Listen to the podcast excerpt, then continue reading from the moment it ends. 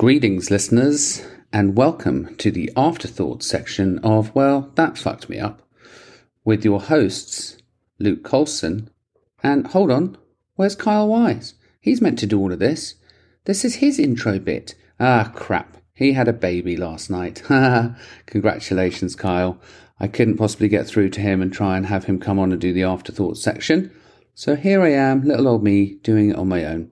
And again, congratulations to Kyle who had a little baby girl last night in the early hours, um, which is absolutely freaking wonderful. I'm absolutely buzzing with excitement for him. Um, but if you are here, I'll just do a very quick afterthought section um, to the previous episode, which was Richard's story. Richard was from the non-profit Hearts Need Art. I, if you say that quickly, it's very easy to say to get your uh, words modelled up. So let's not do that. let's not do that. Um, I uh, I thought this episode was a little bit different. You know, I think sometimes we have, well, most of the time we have people who have come on, they've experienced something. Um, that is the kind of first hand story they want to talk about. Interestingly, during the episode, Richard then did let us know that he'd had a quite a tumultuous and traumatic childhood himself, and he'd experienced cancer uh, firsthand with his father uh, when he was very, very young, uh, when Richard was young, um, and uh, and then had been through a, a, pretty traumatic divorce as well. But he, didn't start with that. You know, he came on to talk about the non-profit that he works for and um, just going into hospitals and bright, you know, initially sort of brightening people's days, but as you would imagine, going into a ward where people are extremely ill, like life changing, altering ill. Uh, he said that sometimes they could literally go door to door through the through the ward, and some people are happy to see them, and some people are like, no, no, thank you, not today.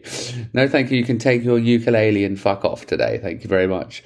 Um, honestly, I had such a wonderful chat with him, and it's just what I needed without without Kyle around for the next week or two, and um, as we ramp up to a whole new raft of episodes, which are coming soon, um, I thought this episode was absolutely perfect and just, I think, inspiring in that. I mean, ironically, or not ironically, that's the wrong word, coincidentally, uh, I did, um, my, my 10 year old son had soccer training today and I volunteered to be a coach for the season.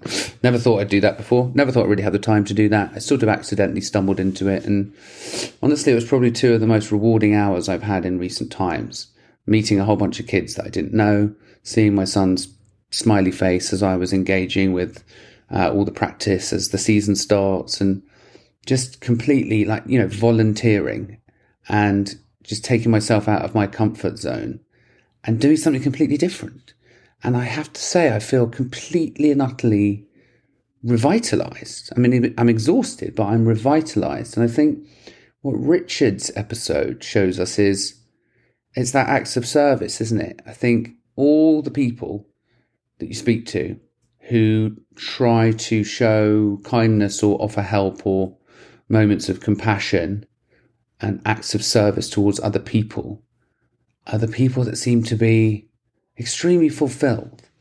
And um, it's funny when Richard said, "Oh yeah, I cried every day." I thought, well, I'd cry every day if I was in a hospital where everyone was was gravely sick. And he's like, "No, no, not not through sadness, through sort of tears of joy of the kind of connection that I was feeling." And I mean, talk about a talk about an amazingly enlightening episode. So I won't waffle on too much longer without Kyle here. Thank you again to all our listeners. Um, the links for um, Richard's non-profit Hearts Need Uh, they're all on the show notes. Um, and I'll be back next week for more, I was about to say for more fun and laughter. But we never know what we're going to get, do we? Um, we do seem to somehow always have some fun and laughter, uh, even when we're talking to people that have really been through some stuff that isn't that funny at all. Anyway, thank you all once again love you all. Thank you for listening. Thank you for helping us grow our support. And we'll see you soon.